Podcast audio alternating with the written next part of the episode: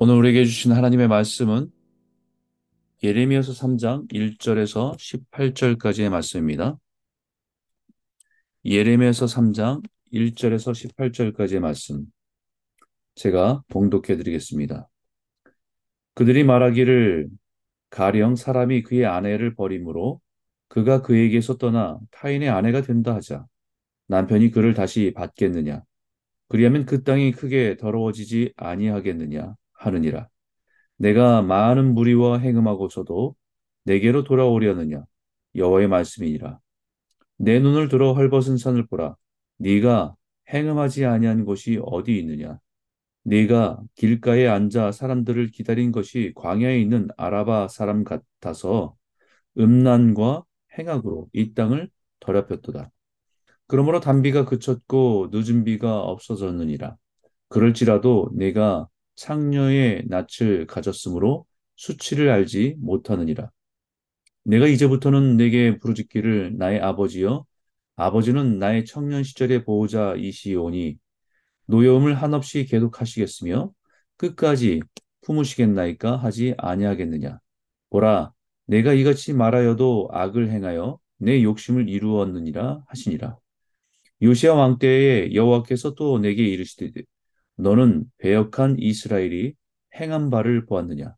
그가 모든 높은 산에 오르며 모든 푸른 나무 아래로 가서 거기서 행음하였도다.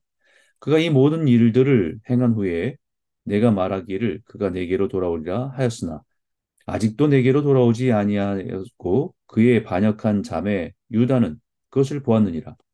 내게 배역한 이스라엘이 간음을 행하였으므로 내가 그를 내쫓고 그에게 이혼서까지 주었을 때 그의 반역한 자매 유다가 두려워하지 아니하고 자기도 가서 행음함을 내가 보았노라. 그가 돌과 나무와 더불어 행음함을 가볍게 여기고 행음하여 이 땅을 더럽혔거늘 이 모든 일이 있어도 그의 반역한 자매 유다가 진심으로 내게 돌아오지 아니하고 거짓, 거짓으로 할 뿐이니라 여호와의 말씀이니라 여호와께서 내게 이르시되 배역한 이스라엘은 반역한 유다보다 자신이 더 의로움이 나타났나니 너는 가서 북을 향하여 이 말을 선포하여 이르라. 여호와께서 이르시되 배역한 이스라엘아 돌아오라. 나의 노한 얼굴을 너에게로 향하지 아니하리라. 나는 긍휼이 있는 자라. 노를 한없이 품지 아니하느니라. 여호와의 말씀이니라. 너는 오직 네 죄를 자복하라. 이는 내 하나님 여호와를 배반하고 내 길로 달려 이방인들에게로 나아가 모든 푸른 나무 아래로 가서 내 목소리를 듣지 아니하였음이니라 여호와의 말씀이니라 여호와의 말씀이니라 배역한 자식들아 돌아오라. 나는 너희 남편임이라. 내가 너희를 성읍에서 하나와 족속 중에서 둘을 택하여 너희를 시온으로 데려오겠고 내가 또 내 마음에 합한 목자들을 너희에게로 주리니 그들이 지식과 명철로 너희를 양육하리라. 여호와의 말씀이니라. 너희가 이 땅에서 번성하여 많아질 때에는 사람들이 여호와의 언약궤를 다시는 말하지 아니할 것이요 생각하지 아니할 것이요 기억하지 아니할 것이요 찾지 아니할 것이요 다시는 만들지 아니할 것이며 그때 예루살렘이 그들에게 여호와의 보좌라 일컬음이 되며 모든 백성이 그리로 모이리니 곧 여호와의 이름으로 말미암아 예루살렘에 모이고 다시는 그들의 악한 마음에 완악한 대로 그들이 행하지 아니할 것이며 그때에 유다 족속이 이스라엘 족속과 동행하여 북에서부터 나와서 내가 너희 조상들에게 기업으로 준 땅에 그들이 함께 이르리라. 아멘. 오늘 이 말씀을 가지고 여러분과 함께 아, 은혜를 나누기 원합니다. 제목은 배역과 반역이라는 제목을 가지고 말씀을 나누기 원합니다. 아, 성경에서 하나님과 이스라엘 관계를 혼인 관계로 비유해서 말씀을 합니다. 하나님과 하나님의 백성의 관계를 신랑과 신부의 관계로 표현합니다. 그래서 솔로몬의 아가서에 어, 솔로몬 왕이 술람미 여인과의 사랑 이야기로 개인적인 사랑 이야기를 말하는 것 같지만 그것은 신랑이신 하나님께서 검고 초라한 한 술람미 여인을 향한 사랑, 그 사랑이 바로 우리를 향한 하나님의 지고한 사랑인 것을 표현해주고 있기 때문입니다. 그리고 다시 오실 주님은 혼인 서약을 마친 신부가 결혼식을 기다리며 자신을 데리고 올 신랑을 기다리는 모습으로 성경 전체는 재림하실 주님을 표현하고 있습니다. 그러나 그렇게 아름답고 사랑스러워야 하는 관계가 깨어져서 방탕한 삶을 살아가는 신부를 어, 보게 됩니다. 우리가 선지서 호세 선지자의 모습에서 우리가 본 바대로 하나님을 버리고 우상 숭배에 빠진 북이스라엘 향한 하나님의 마음이 무엇인지를 호세아의 아내 음란한 고매를 향한 그 남편의 심정을 잘 표현해주고 있습니다.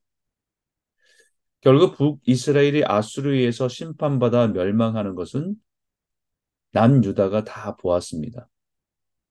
그래서 북이스라엘 심판을 보았던 남유다의 히스기의 왕 때와 그 뒤에 오시, 오는 요시의 왕 때에 잠시 남유다는 회개와 개혁의 바람이 남유다에 불었습니다.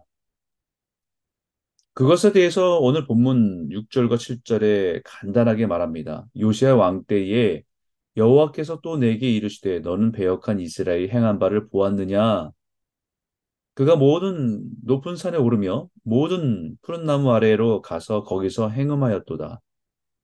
그가 이 모든 일을 행한 후에 내가 말하기를 그가 내게로 돌아오리라 하였으나 아직도 내게로 돌아오지 아니하였고 그의 반역한 자매 유다는 그것을 보았느니라 라고 하신 것입니다. 그런데 문제는 8절입니다. 내게 배역한 이스라엘이 간음을 행하였으므로 내가 그를 내쫓고 그에게 이혼서까지 주었을 때 그의 반역한 자매 유다가 두려워하지 않고 자기도 가서 행음함을 내가 보았다라고 말합니다.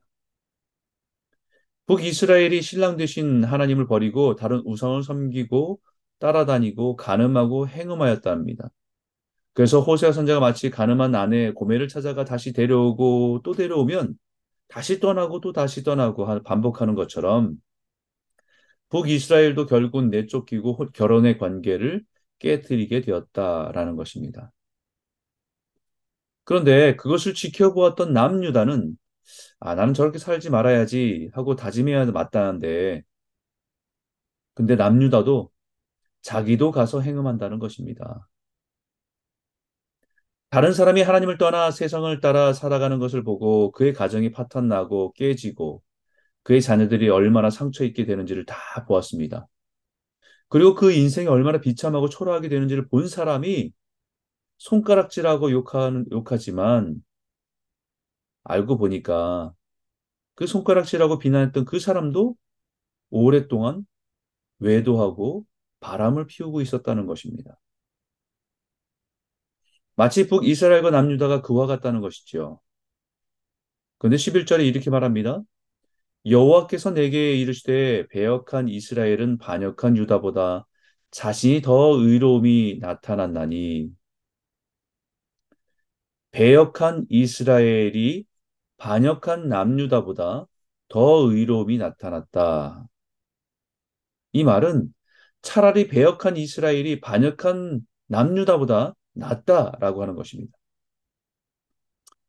이 배역과 반역 비슷한 단어인데 배역은 faithless, 믿음이 없는 상태, 믿음을 버린 상태.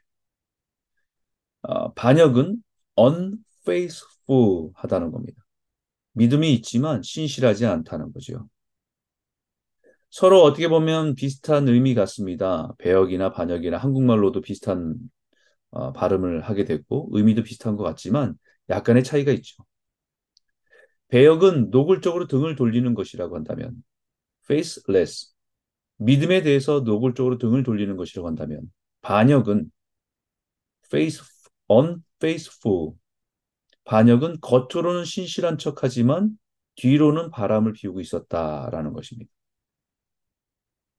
배역은 이스라엘은 배역한 이스라엘은 노골적으로 하나님을 거부하고 세상 우상을 따르고 살아가고 있었지만 반역한 남유다는 마치 신실한 부부인 신실한 신부인 것처럼 보이고 예배하고 섬기는 것처럼 보였지만 사실은 그의 마음에 다른 우상으로 가득 차 있었던 모습이었다라는 것입니다.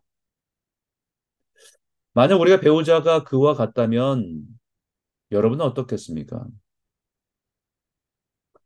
배역한 남편이 더 나을 리가 없겠죠. 그러나 겉으로는 신실한 척하고 남들이 보면 인고 부부인 것처럼 보이지만 사실은 오래전서부터 두 집 살림을 하고 있었다는 것을 알았다고 한다면 어떤 것이 더 큰 충격이고 배신감을 느끼게 하겠습니까? 이 말씀을 통해서 우리는 우리의 신앙을 생각해 보아야 합니다. 그렇다고 한다면 우리는 어떤 모습일까? 세상에 아예 하나님을 거부하고 인정하지 않고 세상 만족을 위해서 죄를 짓고 살아가는 사람들을 보면서 우리는 그들을 비난합니다. 그리고 우리는 신앙인의 모습을 살아갑니다. 그러나 사실은 이미 세상을 흠모하고 세상의 유익과 만족을 더 좋아하고 살아가고 있다고 한다면 우리는 반역보다 더 악한 배역한 성도일 것입니다. 반역한 북이스라엘이나 배역한 남유다를 향한 하나님의 마음은 동일합니다. 궁일이 많으신 하나님이십니다. 돌아오기를 바라고 기다리신다라는 말입니다. 그러나 12절에 분명히 말합니다. 나는 궁일이 있는 자라. 그리고 그 다음에 뭐라고 하십니까? 너를 한없이 품지 아니하느니라. 배역한 이스라엘을 바라보면서 그것도 위선적인 가면 쓰고 반역한 남유다를 향해서도 동일한 마음입니다. 너는 오직 네 죄를 자복하고 돌아오라 하는 것입니다. 다시 14절에도 여호와의 말씀이니라 배역한 자식들아 돌아오라 나는 너희 남편임이라 라고 하십니다. 하나님은 신실한 남편으로 자격 없는 신부를 여전히 기다리고 있습니다. 끊임없이 반역하고 배역하는 신부를 향한 하나님의 마음은 변함이 없습니다. 회개하고 돌아오기를 기다리신다. 하나님께서는 포기하지 않으신다는 것입니다. 그 포기하지 않으시는 하나님의 마음은 15절에 내가 또 내 마음에 합한 목자들을 너희에게 주리니 그들이 지식과 명철로 너희를 양육하리라. 그것은 무엇입니까? 여호와의 말씀입니다. 그 말씀을 통해서 찔림을 받게 합니다. 살아있는 말씀을 통해서 자신의 어둠을 보게 하십니다. 세상의 죄로 딱딱하고 완악한 마음이 부드러운 마음으로 변할 것입니다. 고집스럽고 강팍한 마음을 부드러운 마음으로 바꿔주실 겁니다. 바로 그것이 하나님의 말씀이 육신이 되어서 이 땅에 오신 예수님을 통해서 역사적으로 이루어졌습니다. 예수님은 하나님의 궁휼입니다. 그리고 이 땅, 이 말씀은 바로 오늘 우리에게 주시는 말씀입니다. 하나님을 거부하고 반역한 세상 사람보다 하나님을 안다고 하고 신앙이라고 말하지만 이미 마음은 세상을 흠모하고 살아가는 배역한 성도가 하나님의 마음을 더 아프게 합니다. 우리는 반역한 세상의 죄인들을 보면서 스스로 그들보다는 낫다라고 생각하고 의롭다고 여길 수 있지만 그 위선과 거짓이 참 신랑 되신 하나님의 마음을 더 아프게 한다는 것을 기억해야 합니다. 그리고 다시 우리가 우리가 우리를 바라보시는 하나님의 원하시는 것은 하나입니다. 우리가 회개하고 돌아오는 것. 예수님의 말씀을 붙들고 다시 일어나 주님께로 돌아오는 것. 주님이 말하신 것은 그것 하나입니다. 사랑하는 성도 여러분, 오늘 이 아침에 우리의 영혼을 깊이 살펴보시기를 소원합니다. 신부로서 우리의 위선과 거짓은 없는지, 다시 오실 신랑을 맞이할 준비는 하고 있는지, 오늘도 주님의 말씀으로 깨끗함을 얻고 진실하고 순결한 믿음의 신부로서 준비되는 복된 하루가 되기를 주님의 이름으로 축복합니다.